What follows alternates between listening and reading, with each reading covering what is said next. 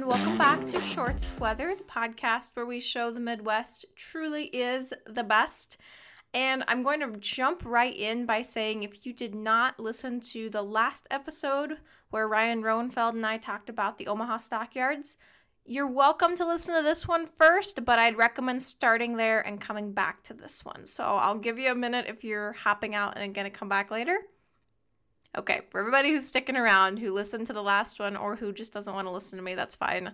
Uh, today is a first for the pod in a very special way. I did my very first in person interview for the podcast with a couple of guys from my hometown area that are pretty interesting. Uh, Dale Sloth and his son Duane, who are um, Midwest cattle producers, and Dale, the dad, who um, we'll get to meet in just a little bit, actually remembers taking stock out to the stockyards um, back in their heyday in Omaha. And we also talk about Operation T Bone, which is kind of a niche special thing that uh, my hometown has. And we'll tell all about what it is, how it started, and talk more about that in the episode. Just a quick note that because this is an in person interview, um, there might be more of a conversational tone even than my regular episodes have. To notice that this episode jumps around a little bit more than some of my previous episodes. I care more about capturing the stories of my guests in this episode and less about how perfect the way those are captured are. So you might need to follow along a little more closely than usual, but I promise there's some great nuggets in here that make it all worth it.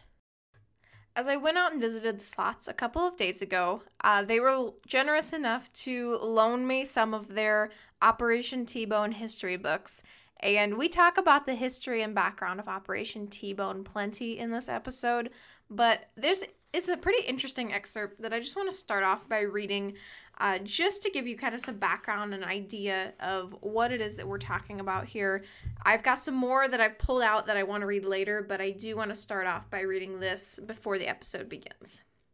And this was written by John Parrott Jr., who was a resident of Audubon for many years, and it's a pretty good summary of the history of Operation T Bone. So, the tale of how it all started. In the early days, the local cattle shippers were feeding a lot of cattle to the prime grade, and the best market for them was in Chicago. Every week during the late fall and early winter, they made shipments over the Northwestern Railroad to Chicago. The local shippers used to invite Al, um, so that's Al Cruz, who they kind of call, this is my addition by the way, the father of Operation T Bone. Um, so when we talk about Al or Albert, um, that is who we're referencing here.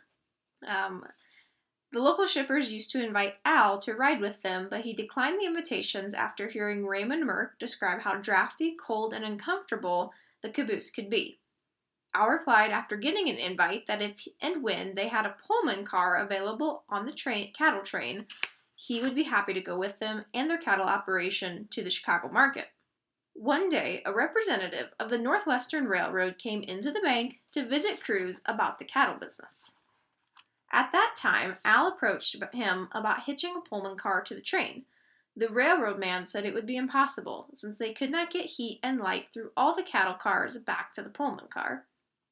At a later date, it dawned upon Al that perhaps they could put the Pullman first and the cattle cars on behind. The railroad men were a little embarrassed that they had not thought of that idea. The railroad then agreed to furnish the Pullman for the shippers and others if they could charge a little extra and fill the car.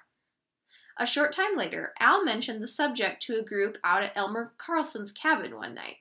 Everyone was so enthusiastic that the idea was unstoppable. Thus, Operation T Bone was born. A trainload of cattle and a Pullman car full of shippers and businessmen were soon signed up to make the trip to Chicago. The railroad was delighted and gave full cooperation. Al went into Chicago a few days before the big shipment to make arrangements on that end.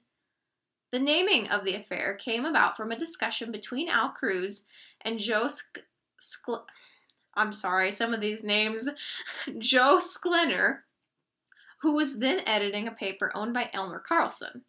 Elmer assigned him to be publicity manager for the project, and he really did a bang up job. That's a direct quote, by the way. One night, at a meeting between Al and Joe, they began discussing names for the event. Joe suggested Operation Sirloin. That sounded pretty good to Al, but he preferred Operation T Bone. It was okay with Joe, and it had been called that ever since. The Northwestern Railroad pulled out after the first year, so the Rock Island was contacted. The top officials were so impressed with the operation they joined in immediately. It became a happy marriage that lasted for many years. Each year, a group of Rock Island Railroad officials would come out a day in advance of the shipment. Their purpose was to make friends and to have a good time. Some of these men held high positions in the Rock Island line, such as Ben Wells, general manager, Bernie Schwartz, general freight agent, Orville Morgan, superintendent of lines, Carl Weston, livestock agent, John Stewart, freight agent, and M.F. Parks, passenger agent. They observed what needed and desired. They observed what was needed and desired, and did their best to provide it. It was a big task for them to get the cattle cars assembled here and to make ready the Pullman cars after they had found them. In the meantime, it was a job for Cruz and the personnel at the First State Bank to get things coordinated on this end. The railroad wanted to know in advance how many cattle cars and Pullman to get ready. Hotel LaSalle in Chicago wanted to know how many rooms to reserve, how many would be to breakfast, and how many would attend the dinner sponsored by First State Bank. The bus company wanted to know how many passengers there would be to transport from the Union Stockyards to the LaSalle Hotel. The thing was that created these problems was the shippers and business people who waited until the last minute to make reservations for the trip. I feel ya. I understand that problem. However, the railroad officials cooperated the best that they could. Cruz made friends with the head the head caterer named Otto from the LaSalle Hotel, who helped a lot in making the affairs at the hotel run smoothly. Operation T Bone caused more of a stir than was ever thought possible. The railroad and Union Stockyards, which I want to be clear that's the Union Stockyards in Chicago, not the Union Stockyards in Omaha at this time, both had their public relations men get into the act from the very start. The Chicago Tribune newspaper also got into the act and had a large spread about the event on their front page, along with a full page of pictures. Of course, the wire services covered the action and spread it to most papers in the nation as well as the London Times. Feature writers from numerous magazines also did their share to spread the word about Operation T Bone. One writer called Al from New York, wanting to know all of the details. He stated that he didn't need any pictures as he had some of our cows and bulls. Cruz asked the details. Cruz asked him how he knew the cattle were cows and bulls, and he replied that the ones with the white faces were bulls and the black ones were cows. At that point, Cruz suggested he better get some help to write his article. In the early days, several people had a hand in starting and putting on Operation T Bone that included Ed Howe of First State Bank and Earl Foster of Carlson's Hybrids. In later years, there were others who contributed a great deal to the success of Operation T Bone, but Cruz often remarked, quote, It is cattle shippers that are the backbone of Operation T Bone. When it was all said and done, Al Cruz, with the beginning with the backing of First State Bank, that really provided the leadership and backing that got the thing off the ground and kept it going for so many years. It is no wonder that Al Cruz has often been called Mr. T Bone. Well, if I ever wanted to feel like a narrator for a storybook, I just had that experience. But I think that is a very good background and baseline idea of what Operation T Bone was. So, like I said, I've got more nuggets from that book that I'm going to share, but I don't want to hold off on this episode any further. And we will go ahead and jump right in. As a reminder, um, don't forget to subscribe to the pod and leave five stars. If you feel that I'm worthy of that, you can decide and listen um, as we go. But without further ado, let's get started. Well, uh, I, I started in 1945. And do you know what, how a straight truck is? Mm-hmm. Well, that's all we had that time. And I sent two truckloads out that time. Okay. And, and I, I, I, don't know when they started with trailers, but that, that was in the late 40s or early 50s, I think. And then, uh, well, anyway, that that's where I started. You, get to Omaha, then you got uh, commission firms out there. Like we we, we, we had sent to uh, Byers Brothers was one commission firm, and Wellman's one just for example, that, that was the, the commission firms that you sent the cattle to, to them or who your favorite one, and there was. I, I, I don't know how many commission firms there was. There was a lot of them out there and then the you, you, you, sent your cattle to where you want, who you want, or the commission uh, come out here look look at your cattle usually, and uh, if you know, and and uh, sent the cattle to them. Well, then they was pens out there. You know how they are, and, and I, I don't know each commission have how many how many pens, quite a few, and then they the then the buyers looking for cattle, they would come around and look that they'd go in the pens and look at the cattle and leave and maybe let a bid and sometimes they wouldn't even say anything. And, and that was just the way the way they sold the cattle out there. Well, then the, you finally got, got the right one that the, the, the, the firm would have the uh, have the best bid he had, he, he probably sell the cattle to them, and then they are, and then their uh, exchange building they called it. That, that that's where all the, all the firms they had their offices in, in that in that exchange building.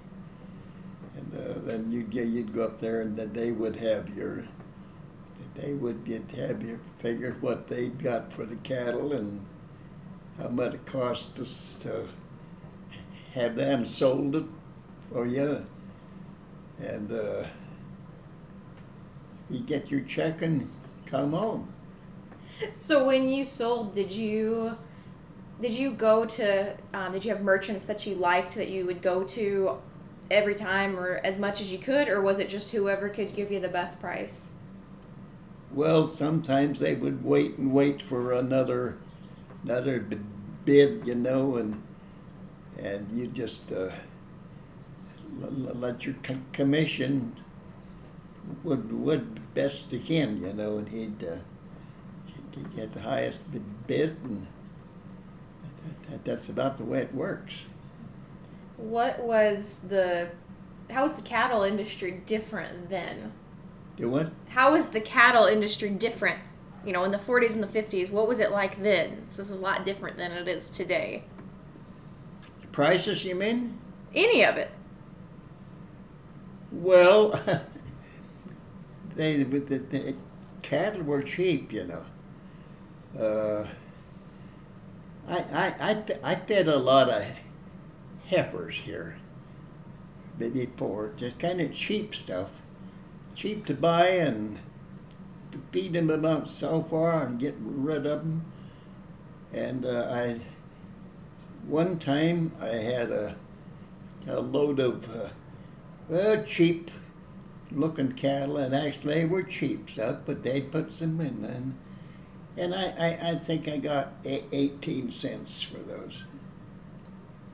It's a lot cheaper than it is today. Well, today they're a dollar and 40 45, and look, right in that area now. Mm-hmm. That's the difference.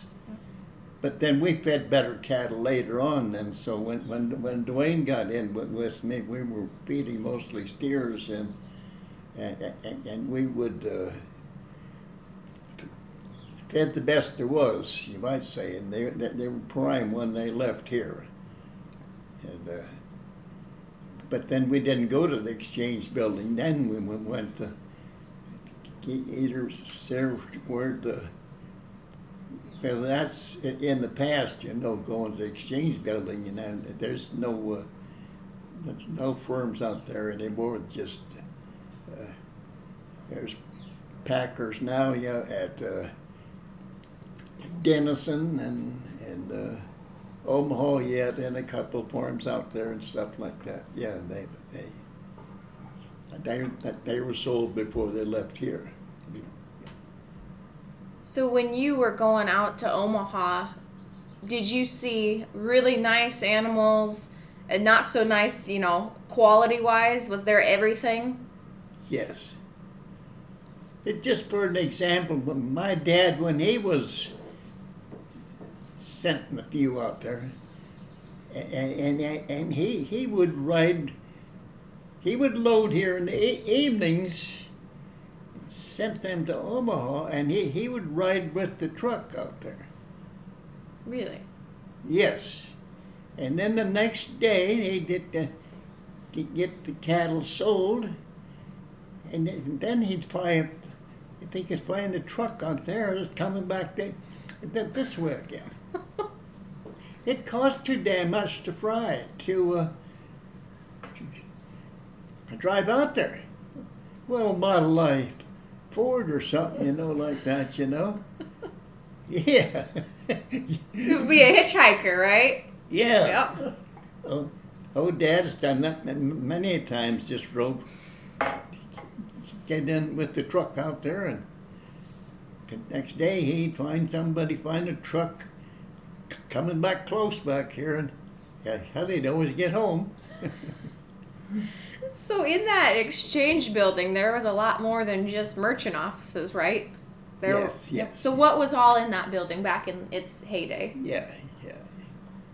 I, I, I, I guess I really don't. Can you help me with that?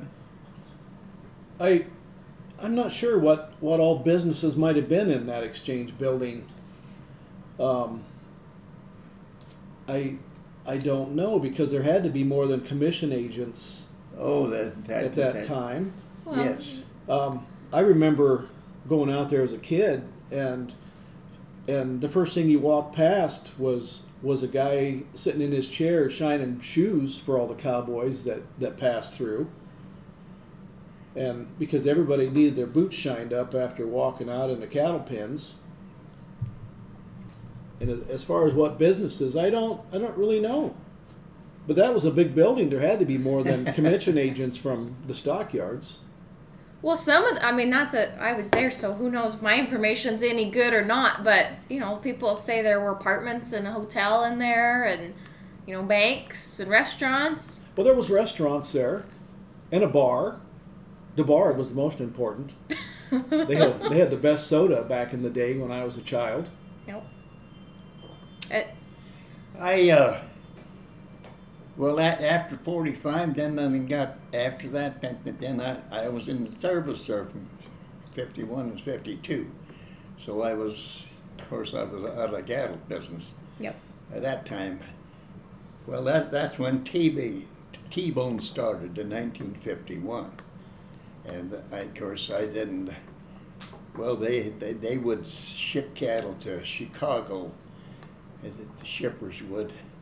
Well, the the the, the owners would get in in that train going to Chicago, and, and just ride the cattle, and. Uh, well, I never did that because it, it cost money in which I didn't have any to, to spare. I, I was just old like everybody else, didn't have any money. And then when when they really started to go to sh- shipping to Omaha, well, then I started going out there with them. What year did we get? You, you and I got in with the cattle with the T-bone that time. We we got invited to be part of the T-Bone committee in 1994. So we we were involved with we were T-Bone committee members for 28 years. Yeah.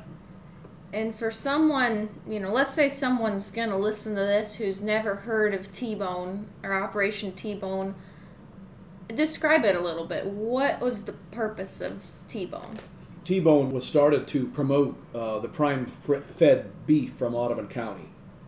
That was that was the initial um, goal to uh, make everyone in the country aware of, of the, the quality product that, that we had here in Audubon County. And um, and I know um, John Parrott always said it best. He goes, "It's not that we just raised beef." He goes, "We fed them to the prime grade," and um, and not everyone did that. But being in in Audubon County, where where there's an abundance of corn, we we had plenty of corn to do that and, and feed them to the prime grade. So and that, and that's what Operation T-Bone still um, that's still our goal today, promoting beef. Because at the start, you were loading them up on train and sending them to Chicago, right? That was the first, Yep. the first destination. Yeah, Chicago was the first destination. Yes.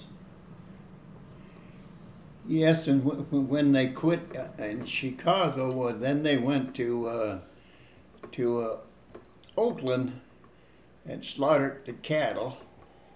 Then that then the buyers could look.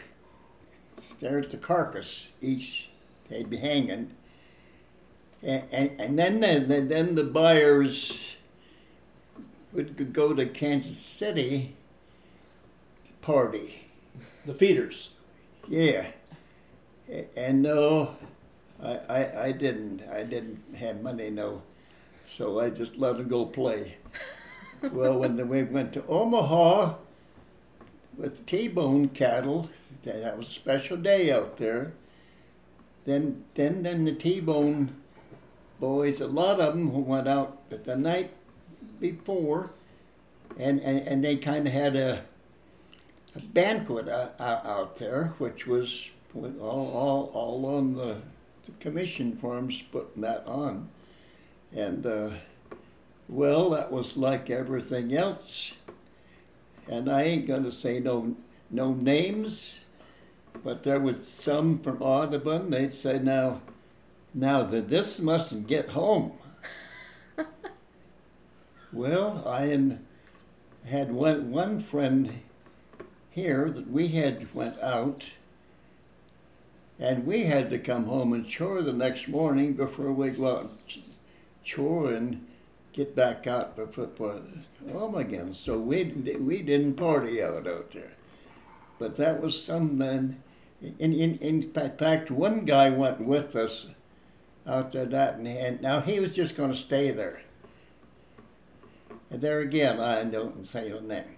The next morning we got there, this guy was sitting on the steps out there. He hadn't been to bed yet.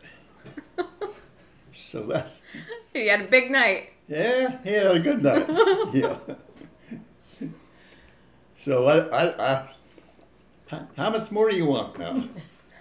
Well, it just it's little stories like that. You know, today we don't have anything that's you know going to Omaha to sell your cattle or for Operation T-Bone. That was a big deal, Yeah. And we just don't. That's not something that exists today. Well, another thing I hadn't get in here, I guess, with the with the stockyards had uh, the the the, um, the ranchers would ship some of their cattle in there and have them have their commission farms sell those like to, to me or something like that, you know. And I remember one day that uh, the commission fan, uh, he, he'd called me. He said, We're going to have some awful good cattle in. Shall we just buy you some? Or do you want to come out and see them? Well, better come out and see, see what you got. Which I and another drove out to look at those cattle, and it was cold that day, cold, cold. And uh, oh, there wasn't anything happening. And our commission fan said, Well, you just as well go home and I'll, and I'll buy these cattle pretty cheap because it's cold and it's going to snow and, and the, the buyers want them cattle sold. Sure enough, he, I wasn't home very long and he called and he got your load of cattle. They'll, they- they- they- they'll be on the road a little bit. But, but so that, that, that that's the way they wo- wo- work, you know. But they work for you like that. That's what they were for out there, you know. But and, and yes, later's later, yes, they, they they just had sales out there where they had uh, auctioneers and stuff like that. Were some of those merchants kind of shifty? Did you ever hear stories of them? You know, kind of being naughty out there, playing Well- dirty. Yeah, Yeah, you um, there there's certain cattle buyers, feeder buyers that you could never trust. Um, they was always doing things for their best interest. So um, we we we had our the commission agent. Um, uh, his name was Dick Jensen. He was with Buyer Brothers. Byers Brothers. He was the one that sold the fat cattle for us, and um, and also um, he was awfully good at, at placing feeder cattle, and that's what Dad was just talking about. These feeder cattle come in from the ranches, and and and Dick Dick could be trusted. Um, some others couldn't. You could you could leave him with an open checkbook, and, and he would do the the right business for you.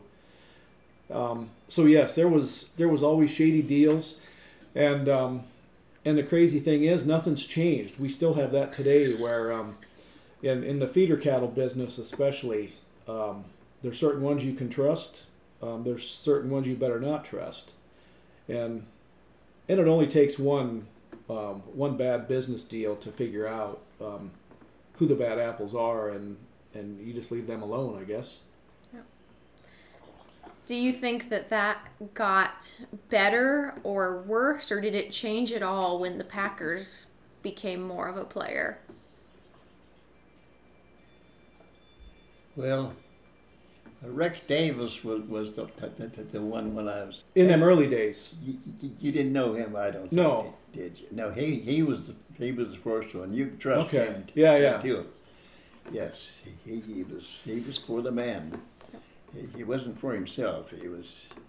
back in the early days, selling fat cattle at the stockyards when um, when you when when your commission agent sold them for you, then they dealt with the with the packer buyers as they strolled through your pen looking at your cattle. Um, and yes, how that has changed, and, and since the stockyards have closed, and and then the buyers um, come to your farm. Um, you you figure out in a hurry. We over the years we've we always had maybe four different buyers that would come to the farm and and look at your fat cattle. Um, there was some we liked better than others, and and you you had to really st- stand your ground, hold your position on them because, of course, they they would try to buy the cattle. Their job is to buy the fat cattle as cheap as they can, um, and so it it was always um, you always you had to have a different frame of mind when it come to um, uh, selling fat cattle direct on the farm. Uh, basically, uh, no more Mr. Nice Guy. This is for me, and and it was always um, you, you wanted the best bid, and they was always um, not willing to do that. And um, you might not have got them sold that the day they come to look, but if they were needing cattle, they'd call you back and um, and give you that that bid, offer you that bid that you were asking. So, um, the cattle business is it can it can be a lot of lot of pleasure, but it can be vicious too when it comes to um, marketing. Marketing is what seemed to be um, some of the toughest things we ever did, but um, it it all works out and and um, and and when them it, it always seemed when them buyers weren't weren't buying the cattle, they're they're they're just uh, regular people and and um, they're just doing their job when when they're um, when they're when they're looking for fat cattle. So, anything more to add to that?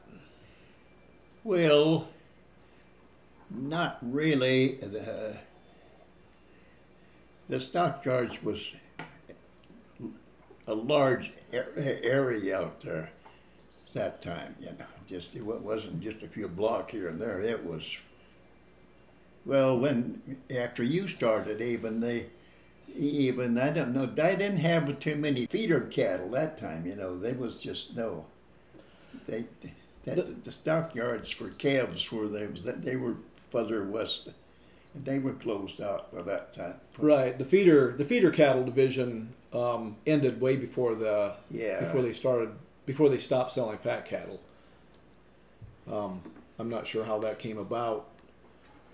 Well, I really don't know, but the shippers, the ranchers sent, sent a lot in out cattle to have them sell them out there, you know. Just whatever they could take for the calves. And, I was involved some. I remember in the '70s uh, when the the feeder cattle division um, that was K Livestock Marketing, and that's what I remember. And it was always an auction, Yeah. and and they would bring in these these cattle from the ranches, and and they would market these.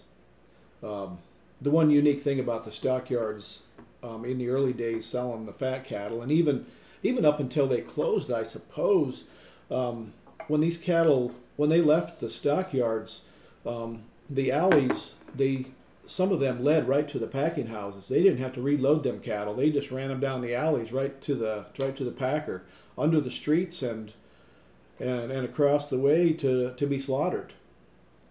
And and I believe um, where Nebraska beef is today, and maybe Greater Omaha as well, they're still positioned close enough to the stockyards. There was probably two of them that are still working, um, that are in operation today. That that that that was the situation back in the day. They would just drive them cattle down the down the alleys after they were sold, right to the slaughterhouse. How things have changed.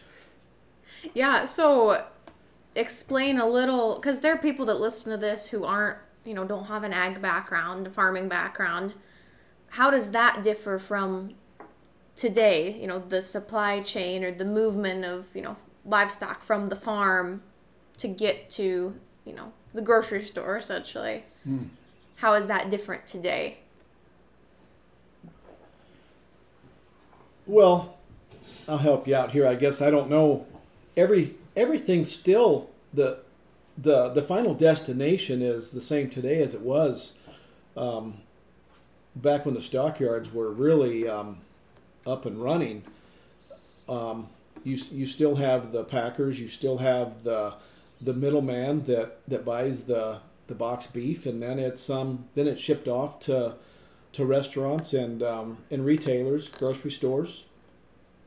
Um, the the biggest difference is we you sell your cattle direct off the farm and, and you don't ship them to to the stockyards to Omaha to to get them sold.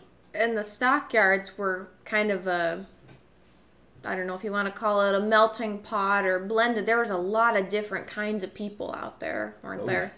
Yeah. Yeah. Yeah. Yeah. So when you know you've talked some about they bring I'm assuming from the west like the ranchers and um, more of the the cowboy type, and then as you move towards Iowa, there's more of the farmer you know type. Was it pretty easy to tell who was who were the ranchers and who were the maybe more farmers when you got out there? Yeah. I think some of the biggest thing the the ranchers that were that were bringing in feeder cattle they all wore cowboy hats. And um, and the and the farmers that were there to buy the the calves, the farmers from Iowa, um, they yeah they they did all their cattle chores, fed cattle before they went to the went to Omaha to buy these feeders, and and yeah, I, I I'm not. I'd, I'd say that was the biggest difference in, and when I in my days when I used to go to the stockyards as a as a kid, and well even in uh, in the eighties, um, when I when I owned the cattle as well, um, it was always a unique group.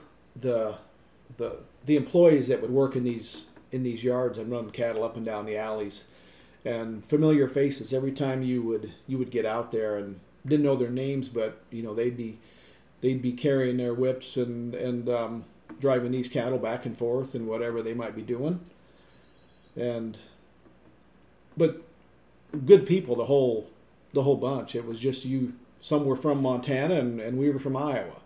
Yep. So that um, a great group of guys. We all had something in common. We were in the cattle business.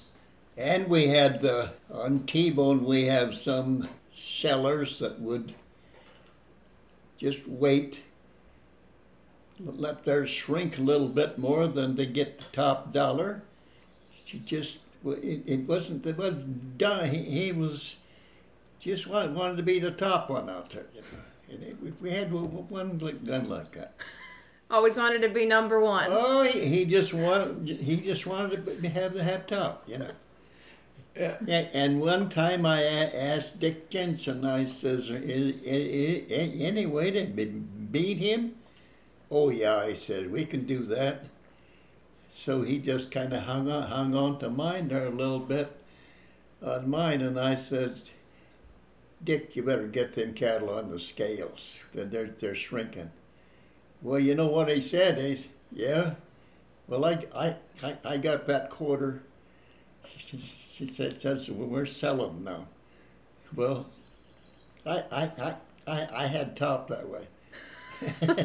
So it was kind of a competitive thing amongst yourselves Yeah, to yeah. be number one. Yeah, yeah. It, it was very much so, and that that one feeder, and he would do that every year. oh, Um, them cattle, we'd be at the noon banquet in the ballroom of the the exchange building, where where the, the exchange commission they would um, they would they would have um, a, a big uh, dinner for us at, at noon, and Every day. The the T-bone Or the- for- for that T-bone. auction. Yep, for Yep. the for T-bone. For the T-bone. And um and somebody would say, "Well, where's so and so? Oh, he's still out there trying to get his cattle sold." And by now it's noon, and the buyers have been milling through these pens since seven o'clock that morning, and um, and this this guy he would he would most often get top, but they shrunk them cattle for five hours walking through them, and and our cattle were long gone to the scale by that time.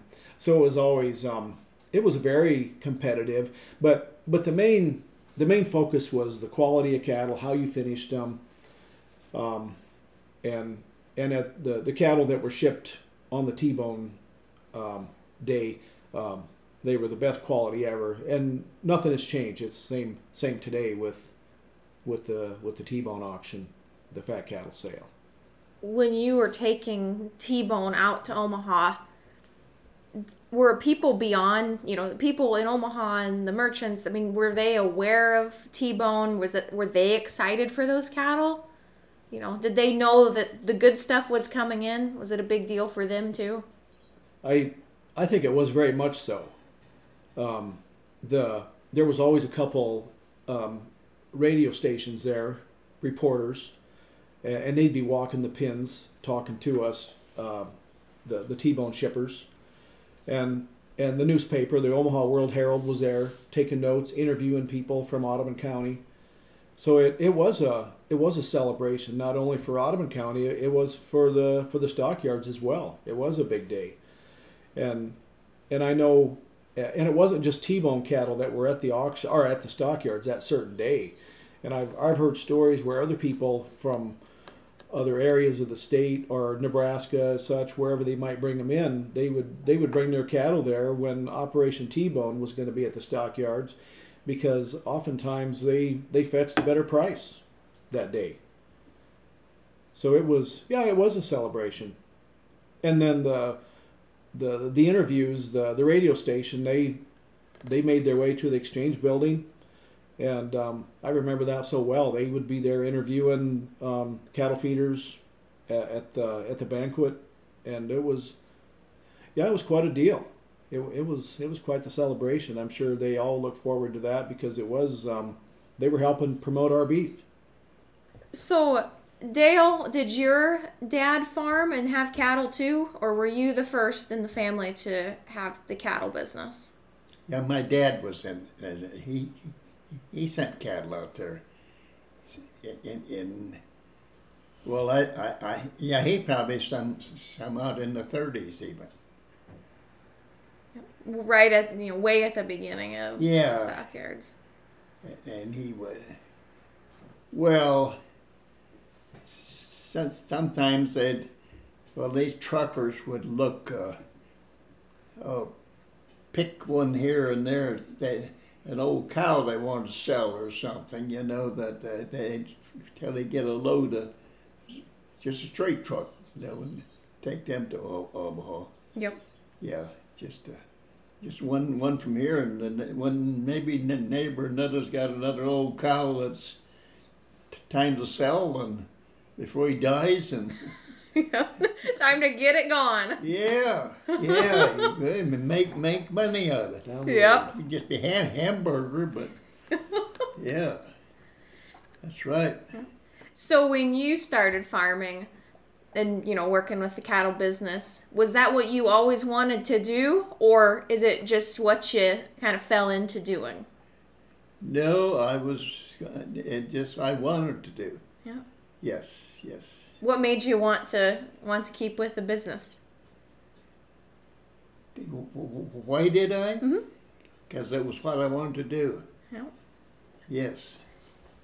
What made you so sure that that was what you know? When I when I come back from Korea seventy years ago, and I was still in in, in Indiana in a camp down there, I can see this guy yet. Big guy with brass. He called me in his office one day, and uh, just after I got back there, and he says, I, I hope I can talk you into stay in, stay in the army. I, I don't think you can do that. I, I we need like guys like you. You you've been through it. I said let somebody else. You can't talk me into it. I, I says. I got some cattle at home. that Got, got to be fed, and that's where I'm going to be. That's just where I was. Yep. Did being in the army help you realize that you wanted to come back and farm? Oh yeah, oh yes. I, I, I couldn't wait to get out of there and get to back to farming again. Yep. I, I served the I, I served the, the country and that's what I wanted to do. Yep. And I come out of it alive. What was your your job when you were in? Medic, Mhm. I had a like 320 in our company. And, and, and that was, I, I, I followed them up on the line. And, uh, well, I carried an M1 rifle be, be, besides to protect myself but with. And, uh, yeah, I went- through hell and everything else, but I, uh, I survived it. A lot of them, they didn't make it. I think I was 151,000 Americans killed during the Korean War. So when you came when you came back, you were done in the service, came back to farm. Had things changed very much on the farming side? Do you feel? Well, my dad was still farming. Yeah. And uh, well, he died right after that, but I but I had I had a brother that was helping hmm there too. Was farming very different? Do you feel like when you got back, or was it kind of just like stepping back into it? Oh, just like I was ready, fall right into it again. Yeah. Yeah. Yeah. Yeah. So I've always wanted to ask too. So I grew up with a row crop background, so I always heard about you know the the farming crisis and how that really affected row crop farmers, especially. Did you in the you know, late seventies and the eighties feel much of that in the cattle business too, or was it not so?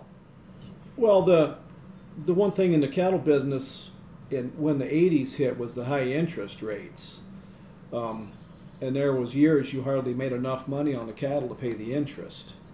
So, so yes, it, it affected um, the livestock just like it did the the row crop um, farming end of it. Uh, very much so. Yeah. Well, it was. I I don't know that that, was. Well, Gary R- R- Rupiper called one time from Carroll. Remember that when we was working down by the silo, was going to run some bins. Had some cattle up there, and um, come up and look. This was at the Carroll Sale Barn. So of course we we went up there and loo- looked at them, and of course we bought them. Next day I went to go to the bank to get the money. Interest nineteen percent. Yes. That's as high as I ever paid for interest. Yeah, you know, people talk now about the interest being high, but it's nothing. Compared to that. I, I, I think I even had to buy some corn to feed them cattle, but uh, it seemed like it worked out, you know. You made it through. Yeah, Yep. I stayed alive. I'm, I'm still alive today, so. Uh, that's all that matters. oh yeah, yeah. So, do you think that when, because today there's not near as many people who run cattle in a pasture like there was, you know, 50 years ago. You there's more, you know, big feedlots or, you know, bigger producers and fewer of the independent, you know. You don't see as many farmers that are farming their crops and have a hundred head of cattle. Do you think that influenced the stockyards fall? Do you think that had anything to do with it, or was that more just the Packers? I don't really know what caused the the slowdown, the shutdown of the the stockyards, um, because I think there was there was still a lot of cattle. Yeah, let's um, rephrase that. There, the the direct buying on the farms really got popular, where the where the buyers from the packing houses were were were traveling the country instead of uh, they were buying direct off the farm. Um, some of it was too maybe just the city of Omaha um, was working their way to maybe to shut it down to, so the city wouldn't have wouldn't have the stockyards. I really don't know, or, or maybe the maybe the stockyard closing down was just because of the, the direct buying of, of cattle from the packers. But there is a lot, yeah, less less cattle on um, on smaller farms today. Um, some of that is because the next generation didn't want to um, didn't want to pursue that that cattle feeding business. Um, I think a lot of many things come into play. It's a tough business. Very um, rewarding, very enjoyable. You you got to have your heart into it, or it's not going to work. Well, when I was working with Duane here, why we uh, always worked real, real, real together, father and son. We never said word about much anything, did we? Nope. No, and uh, when when I I go Texas in the winter time and he'd take care of everything, well, I'd come home and, and maybe he'd run out to Colorado or Arizona or somewheres before he go to the field and I and I take up every everything and it was that's just the way it worked. If I I can take everything, I could take it and he'd take it.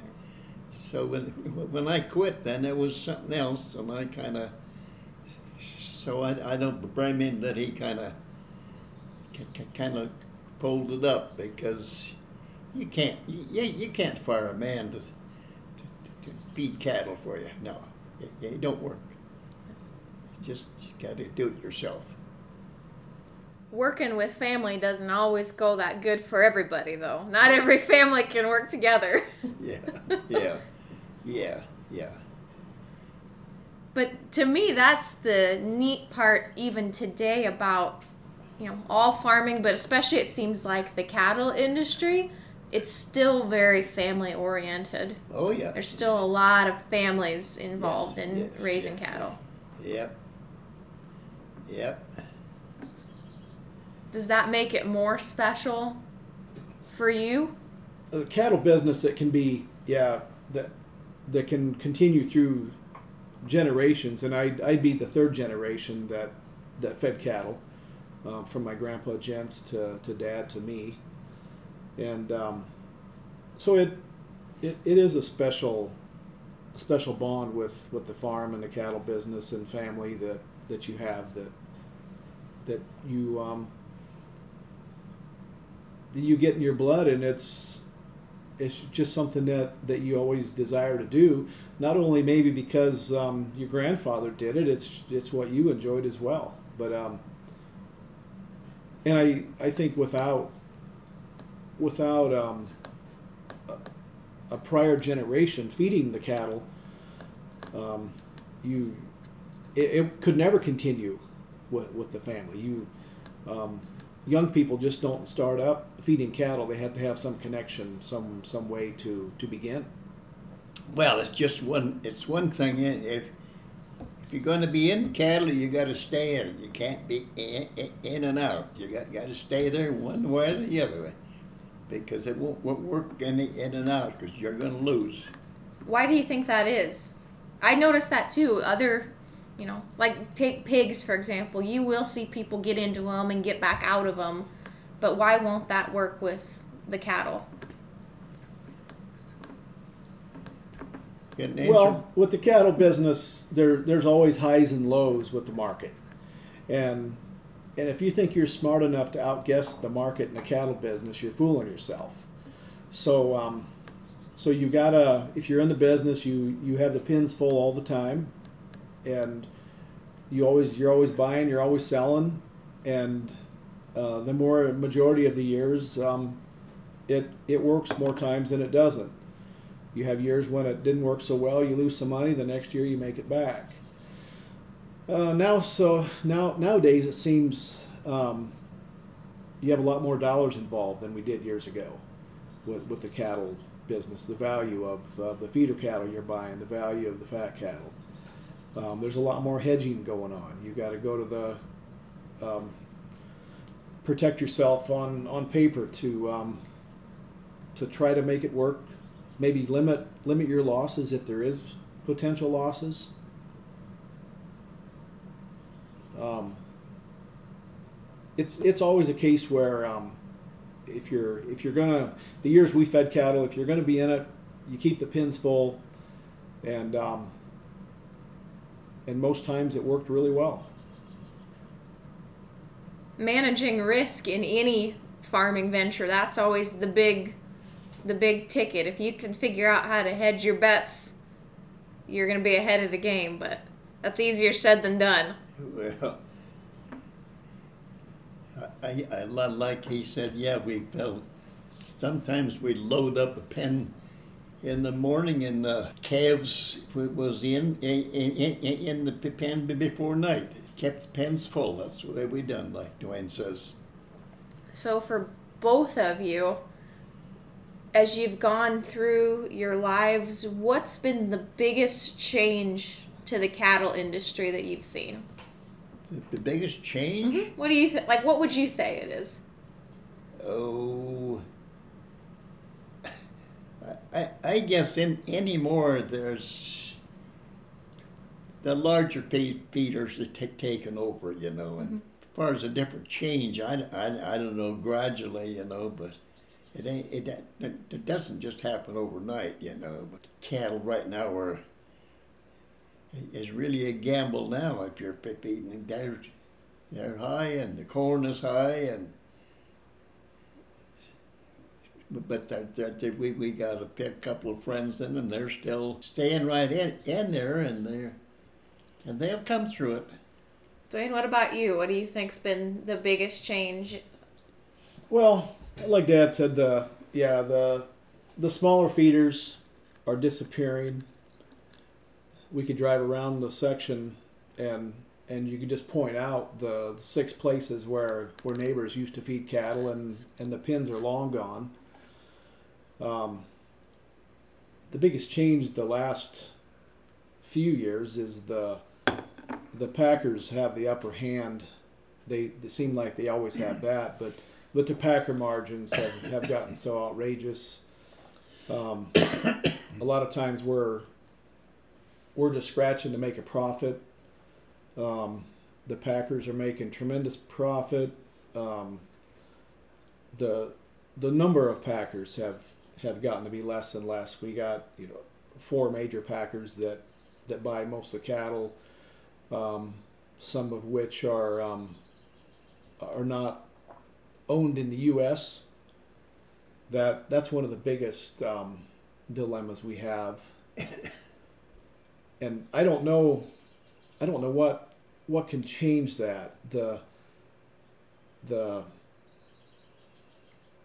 we have we have some politics involved that are trying to get um, more transparency, more open, more um, cattle being bought more on the open market other than contracts. But um, the it seems like the big feedlots that's the way they work. They they they are these cattle are contracted, um, in in which a lot of these some of these cattle in these big feedlots are owned by the packers, and and it makes it difficult to be competitive. We can have the best cattle in the country, but if they if they're not willing to pay for them, um, it it makes it a makes it a very tough business to to continue. One thing that I've noticed now that I don't think has changed is that people still want good quality meat. Nobody wants to eat junk. So I think having quality beef is still important to people. So I don't think that's probably changed. Would you agree? People still like a good steak. Yep, and um, that is that is so true. And and it is um, yeah. I don't I don't know if that'll ever change. Um, that that people will yeah they'll if they go to a fine restaurant they want a they want a good steak they don't want it tough they want it they wanted the steak that that came from a, a prime fed beef and um so so true that that is nothing that that has not changed I don't. I'm I'm guessing that'll continue. Anybody gets uh, the taste of good beef, they they still enjoy a good steak. This is kind of off off topic, but because it's I guess a little related. What's your favorite way to eat beef? Hard to beat a good ribeye. Yeah. Yep. Just a good a good grilled steak. Yeah. That's right. Yep. Well, I think the other thing about the the beef industry is like we've talked a little bit some of those stories and the people that keep it interesting. Do you have any? I know you've shared a few. Yeah. Do you have any favorite stories from your time in the cattle industry? Cattle, the cattle business. It's it's been a good a, a good business. It's made a good life on the farm. Yeah. The being part of the T-bone committee made it really special the last years. Yeah, yeah, I don't know. Promoting beef while feeding while feeding cattle. Maybe there's a few of them that are just too too wild and crazy that you don't want to have out there. Some of them stockyard days, I'm sure. Yeah. Yeah. Well, good. Well, unless you've got any any parting words or final final stories you want to add and you know, appreciate your time and and I, I can just add um, dad is is 96 years old and and he just quit feeding cattle with me in in 2014 so um, he he knew how to do it. And and I had to it just made me chuckle um, at the at the fair um, a couple weeks ago. Our, our nephew was the judge for the for the cattle show, and um, and Dad was sitting there in a chair, and and when there'd be six show cattle come in or whatever number it may have been, he would always sit there in that seat, and he had the number one um, critter picked out that was going to be the grand champion in every group. Um, sometimes second and third. He always had second and third, but maybe he got them mixed up compared to what the judge had had chosen. So it is um, it is funny how once you have it's in your blood, you have an eye for cattle. You never lose that. So, um, and Dad has always always had that. When we used to sort fat cattle for the for the for the T-bone sale, um, him and I would never really have to talk. We could just point, and we all had we both had the eye for which which um, steer was headed our way, and if it was going to the auction, um, the best of the best, or or if it was if it was going to go in the small pen. So, um, So Dad do he did it for a number of years, and, and you, you never lose your touch for for picking out the best the best fed steer. I down to the state fair with one time, well, several times. My my brother-in-law was along, and and uh, I and he was running around together. That we let the ladies go their way, and I said to Mel, "Let's go in this here." And I think they're showing cattle in here. We can sit and rest a little bit. So they were walking, walk, walking the cattle around there, and I don't know how many was 20, 30. And I said to Melvin, "There's the winner right there, that one there." Well, how in the hell do you know? He says. and it was. I, I, I, I, I, I, I picked it out. All right. You, you, you just got a knack of doing that and seeing that. You, you, you don't forget it. And how? I don't know, but uh, Once you got it, you never lose it. yeah. Yeah, well, we've had a lot of cattle here too, so Yep, You've had a lot of chances to get good at it. a lot of experience. That's right. Yep. Yeah. Good. what we run here around twenty thousand while we was together. Yep. And that was over how many years? Yeah, About? yeah. That was that was over uh, oh a short with with Dad involved a short forty years. Yep. Yep. So I guess after that many, you you better be good at it, or you're not going to be in business. No. oh.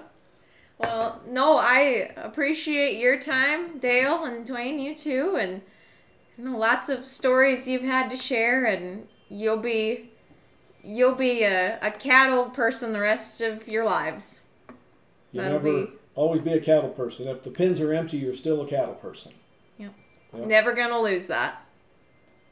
Well, Duane kind of helped me out here this morning because I don't, uh, I, I can't, my memory isn't quite like it should be, but Well, I think you did pretty good, Dale. Well- Especially you remembered who wanted to have the number one cow at the sale. So you can remember that. You can remember it all. You know, that you never forget good competition. No, that's right. This is Emily from the future again, adding in some little tidbits to the end of this episode uh, from this History of Operation T Bone book that, like I said, Duane and Dale were kind enough to loan to me. Um, there's some neat, neat stuff in here. I'm a local history buff or a. I like old history, I like old local history. And so to read some of these old excerpts from my hometown and people who, you know, maybe I didn't know them, but I know their kids and their grandkids is something that's pretty special. There's, I don't know how many pages are in this book. There's 150 pages in this book. And I'm to read the whole thing. no, I'm just kidding. I did go ahead and pull out, though, some of my favorite little excerpts from this book that I thought I would share with you because some of them are pretty neat. Some of them are first-hand accounts of Operation T-Bone from back in the day, and um, you know, you just can't you can't get any better than this. So um, this was a letter that was written to the T-Bone Committee um, by a former dentist named James Rams James Ramsey. My gosh, some of these names. Um, so this was written in 19 well, excuse me, it was he made the trip to Chicago in 1951, which would have been the first year of T-Bone. So I'm going to at least read some pieces of this because I think it's pretty interesting. I do not recall the year the first T-Bone was run, probably in the early 50s. However, I do recall how businessmen happened to be invited to attend. When I first heard about the plans to organize a trainload of beef to be sent to Chicago, I telephoned Al Cruz since he was its instigator. At the time, I was still officed over the Federated store. I'm assuming that's something that's in downtown Audubon. Since I built my office in 1955, the first T-bone date had to precede that, so I suppose it was in the early 50s. Um, I'm going to skip ahead a little bit because some of this we've already talked about.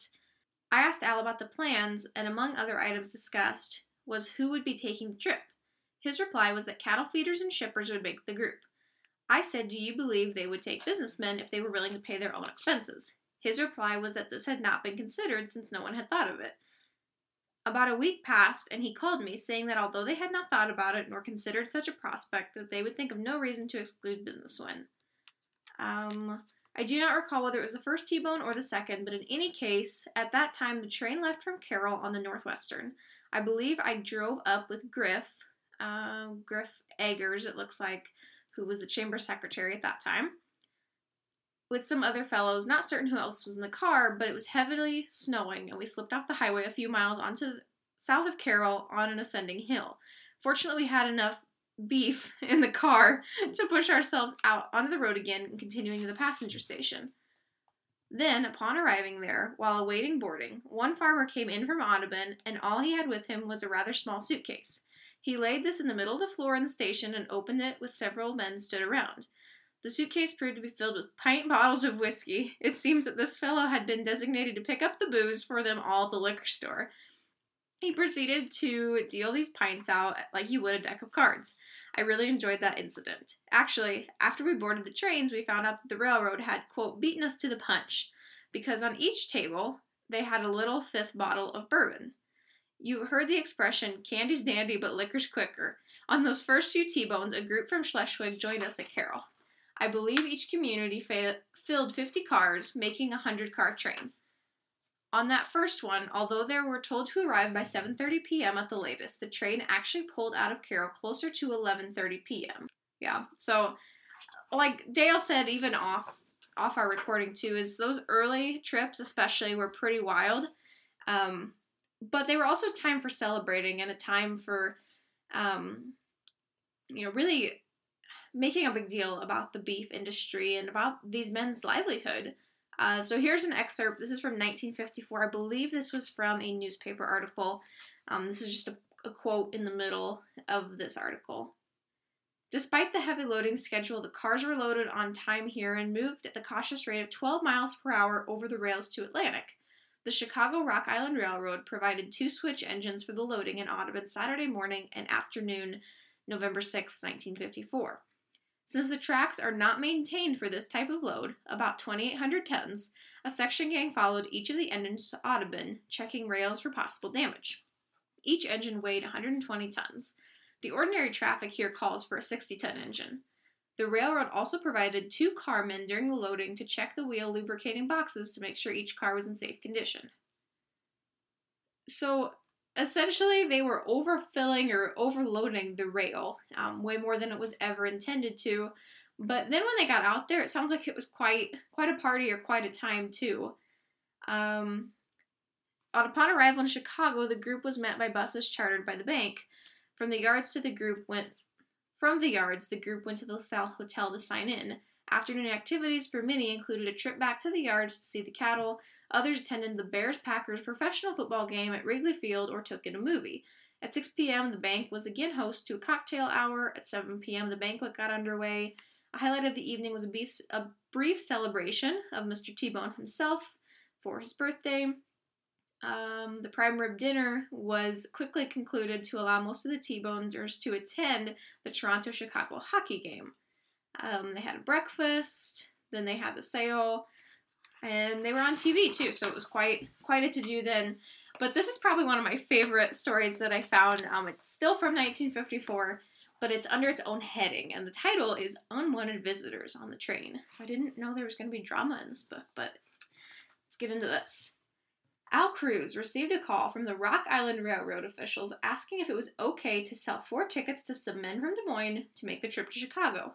Since Al did not recognize any of the names, he turned them down. Later, as the passengers were boarding the train in Atlantic, Al spotted four strangers in the crowd and asked them if they were attempting to board the train. They said they were not. They were just waiting for a friend. Famous last words.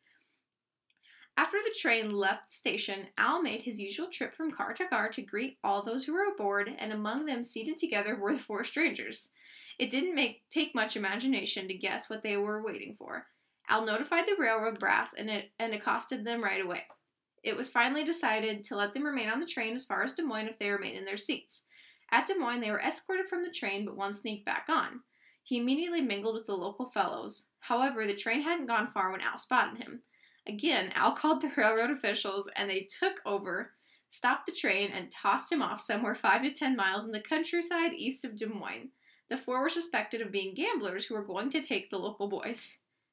Upon re- reaching LaSalle Hotel in Chicago, Al received a call from the Des Moines Register wanting to know about the incident on the train.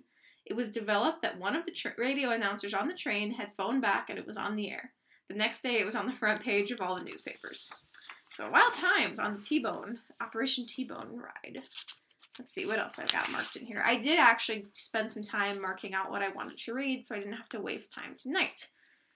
So, this article from 1957, and a lot of these, the majority of it talks about what they did for fun, where they ate, and then how much the cattle sold for.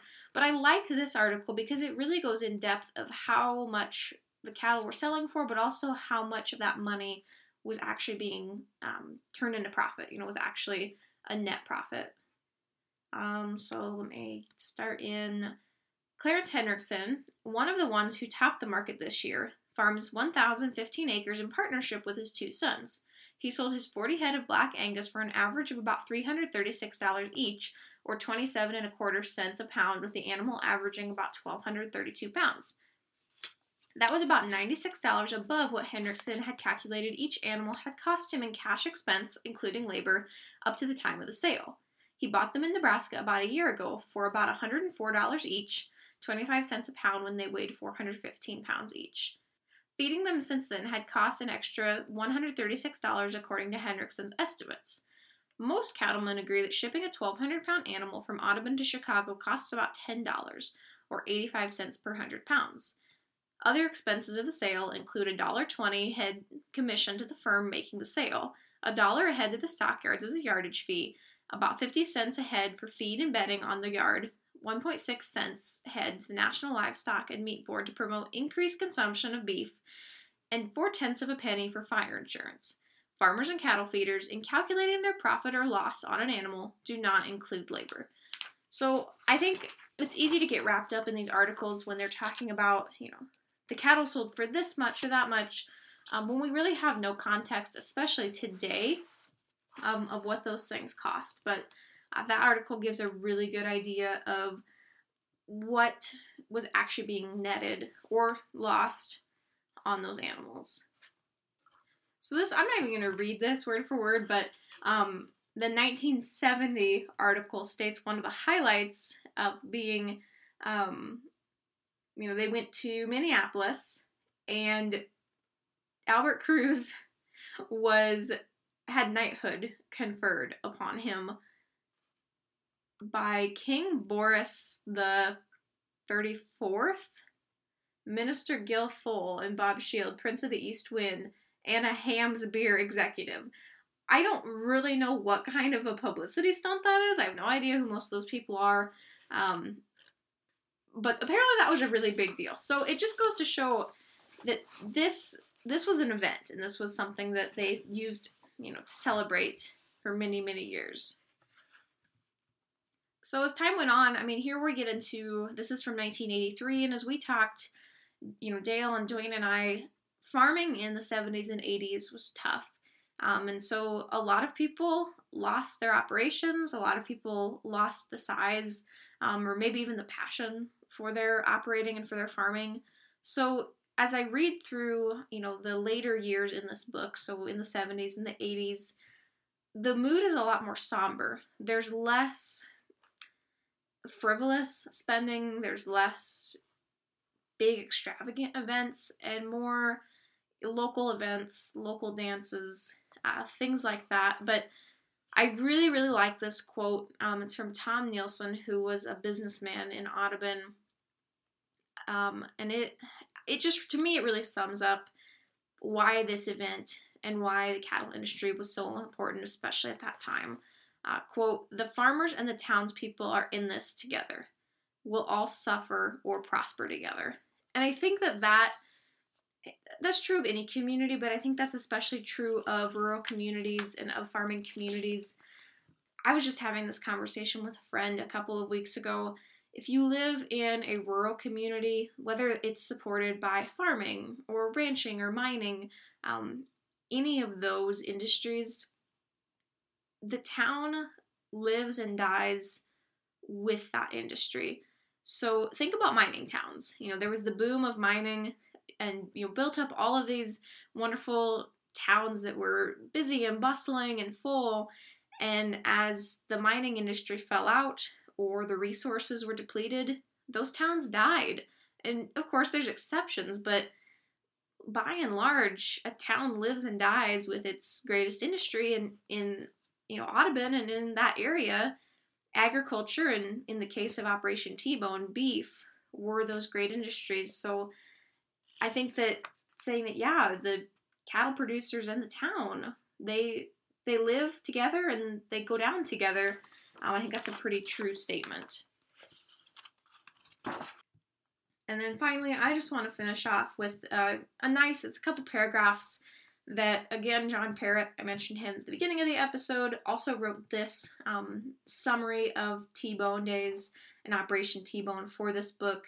It gives a really good overview of the event from start to, um, well, this book was published in 2000, so for the first 50 years of Operation T Bone. The original purpose of Operation T Bone was to spotlight and honor the cattle shippers in the area. The cattle shippers were the backbone of the whole affair, and other people and organizations in the area have assisted with making this a community affair. Operation T Bone has gone through many changes over the years. The train era was from 1951 to 1966, when cattle were shipped by rail to Chicago, and the shippers and businessmen were on the same train, cars, and sleepers. This all ended when the packing houses closed in Chicago.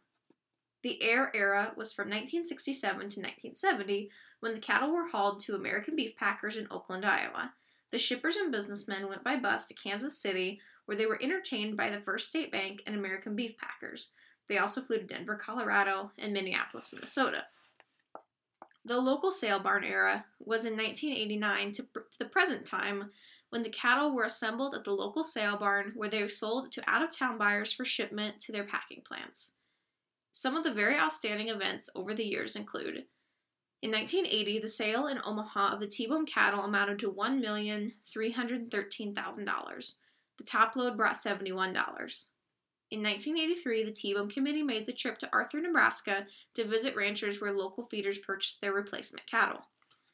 Some of the outstanding dignitaries who have been a part of the T-Bone celebration are Mayor Lethe of Omaha, Baxter Black, noted cowboy poet, and Bob Feller, noted baseball player. The success of Operation T-Bone over the years did not just happen, it was planned and took much effort and hard work.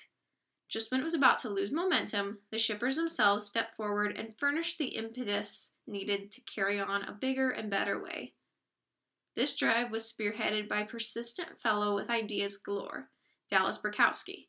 He and several local T-Bone shippers put their heads together to see what they could do to make Operation T-Bone a bigger and more successful event. To finance the whole affair, a unique idea was put into effect. Calves were purchased by local businessmen and then fed out by an equal amount of cattle feeders. At T-bone time, the finished cattle were sold on the market, and the proceeds from the sale of the cattle were used to budget the Operation T-bone committee. The main purpose of Operation T-Bone at the present it's to promote beef consumption. They do this in many ways, such as serving beef as many functions in the area, including the T-Bone Rodeo. So, just to, I feel like I've said this a hundred times.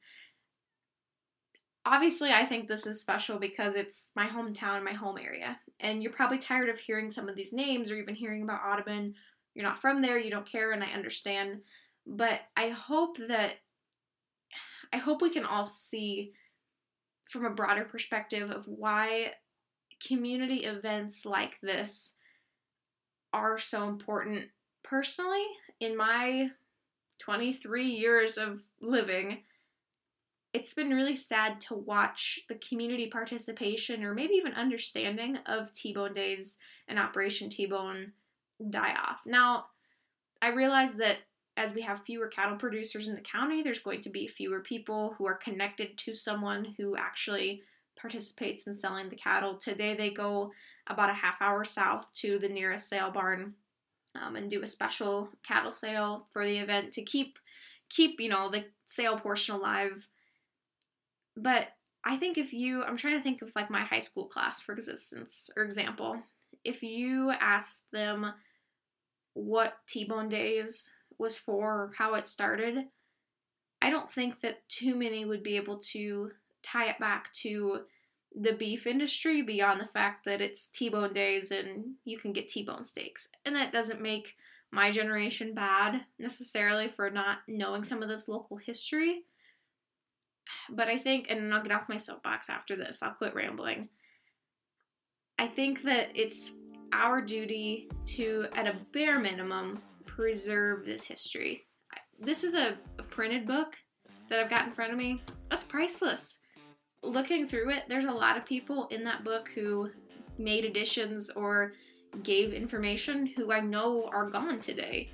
And if there's one thing that you can take away from my ramblings here, it's to ask questions, talk to the Dale Sloths of your community, and even if it's just for your own curiosity, soak that information up because you never know what you're going to learn. And you never know what information may pass with time um, and may disappear. So, I'll end on that note. I think I could keep rambling, but I'm tired of doing so and I'm ready to get this episode wrapped up and sent off to be scheduled to publish. So, thank you again to Dale and Duane for their time on this episode. And thank you to you for tuning in. I've had plenty of support on these first few episodes, and I'm looking forward to playing with the format of this show and playing with the types of guests that I have. Um, again, feel free to subscribe on wherever you listen to podcasts. I know Spotify, Pandora, and um, the web are some of your favorites. I can see where people are listening, but um, feel free to subscribe wherever you listen to podcasts. And if you feel I'm worthy of five stars, feel free to leave a five star review. That is an easy and free way to support me and support Shorts Weather. So, thank you again for listening. I hope you all have a great week. Thank you for sharing some of your time with me. I hope you enjoyed the time that I spent with you. And as always, take care, guys. Bye.